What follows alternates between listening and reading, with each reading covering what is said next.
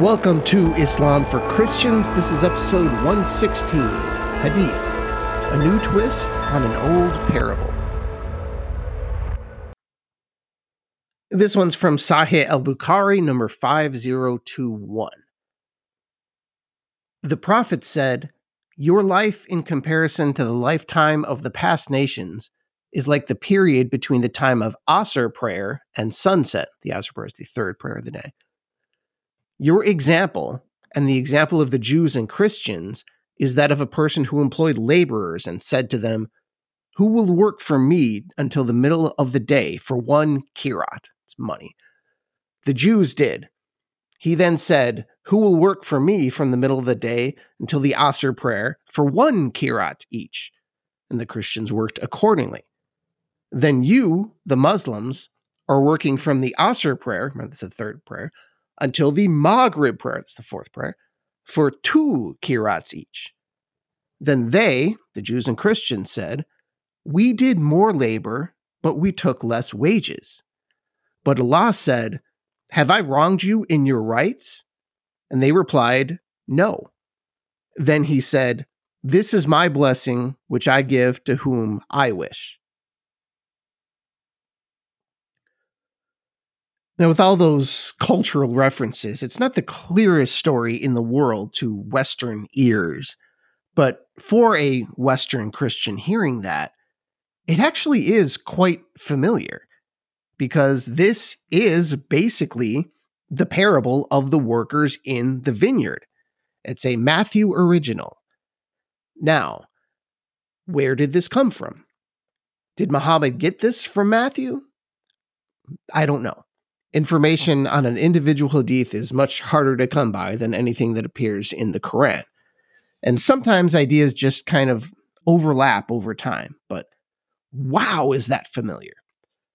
For those who don't know the parable, here it is. This is from Matthew 20. For the kingdom of heaven is like a landowner who went out early in the morning to hire laborers for his vineyard. After agreeing with the laborers for the usual daily wage, he sent them into his vineyard. When he went out about nine o'clock, he saw others standing idle in the marketplace, and he said to them, You also go into my vineyard, and I will pay you whatever is right. So they went. When he went out again about noon and about three o'clock, he did the same thing. And at about five o'clock, he went out and found others standing around, and he said to them, why are you standing here idle all day? And they said to him, Because no one has hired us. So he said, You can also go into the vineyard. And when evening came, the owner of the vineyard said to his manager, Call the laborers and give them their pay, beginning with the last and then going to the first. When those hired about five o'clock came, each of them received the usual daily wage. Now, when the first came, they thought they would receive more, but each of them also received the usual daily wage. And when they received it, they grumbled against the landowner, saying, These last workers worked only one hour, and you have made them equal to us, who have borne the burden of the day and the scorching heat. But he replied to one of them, Friend, I am only doing you no wrong. Did you not agree with me for the usual daily wage? Take what belongs to you and go. I choose to give to this last the same as I give to you. Am I not allowed to do what I choose with what belongs to me? Or are you envious because I am generous? So the last will be first, and the first will be last. So, in this parable, Jesus is making a point about the kingdom of heaven, about future ministries and what it means to come to Jesus. It's an end result proposition, like the prodigal son. What is important is not when the workers came to the vineyard. The important point is that they came to the vineyard. Now, this parable is a bit more layered than that. You know, this is not all it means, but for our purposes, we'll just go with this specific interpretation. So think of this in terms of individuals in heaven when Jesus is speaking of this. The uh, the deathbed conversion that counts exactly the same as a lifetime of faith, and any newcomers are welcome at any time. Again, the important thing is that they found God, not how long it took them to find God.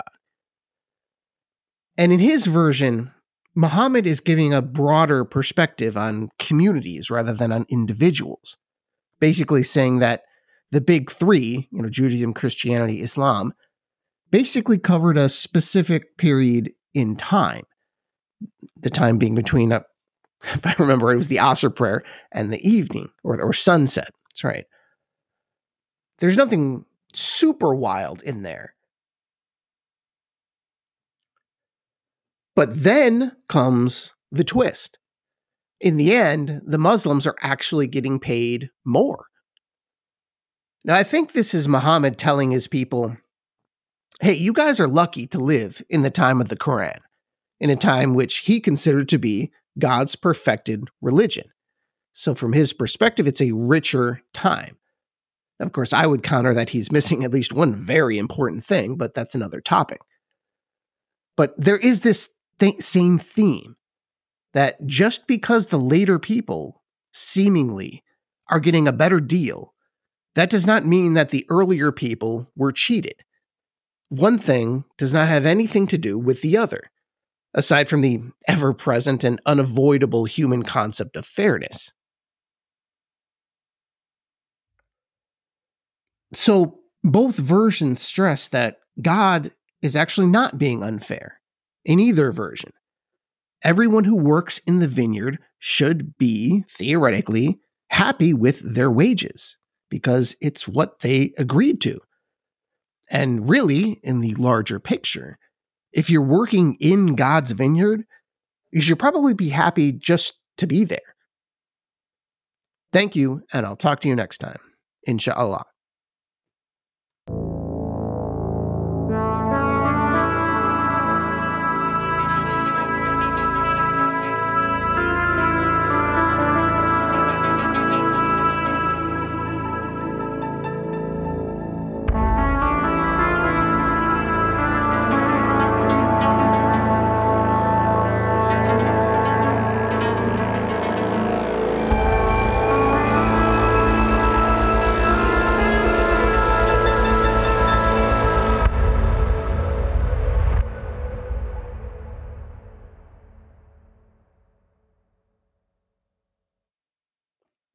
Thank you for listening to Islam for Christians. Please subscribe wherever you get your podcasts. And if you want to keep this show ad free, you can also visit my Patreon page and subscribe. I'm at patreon.com slash Islam for Christians. That's patreon.com slash Islam for Christians.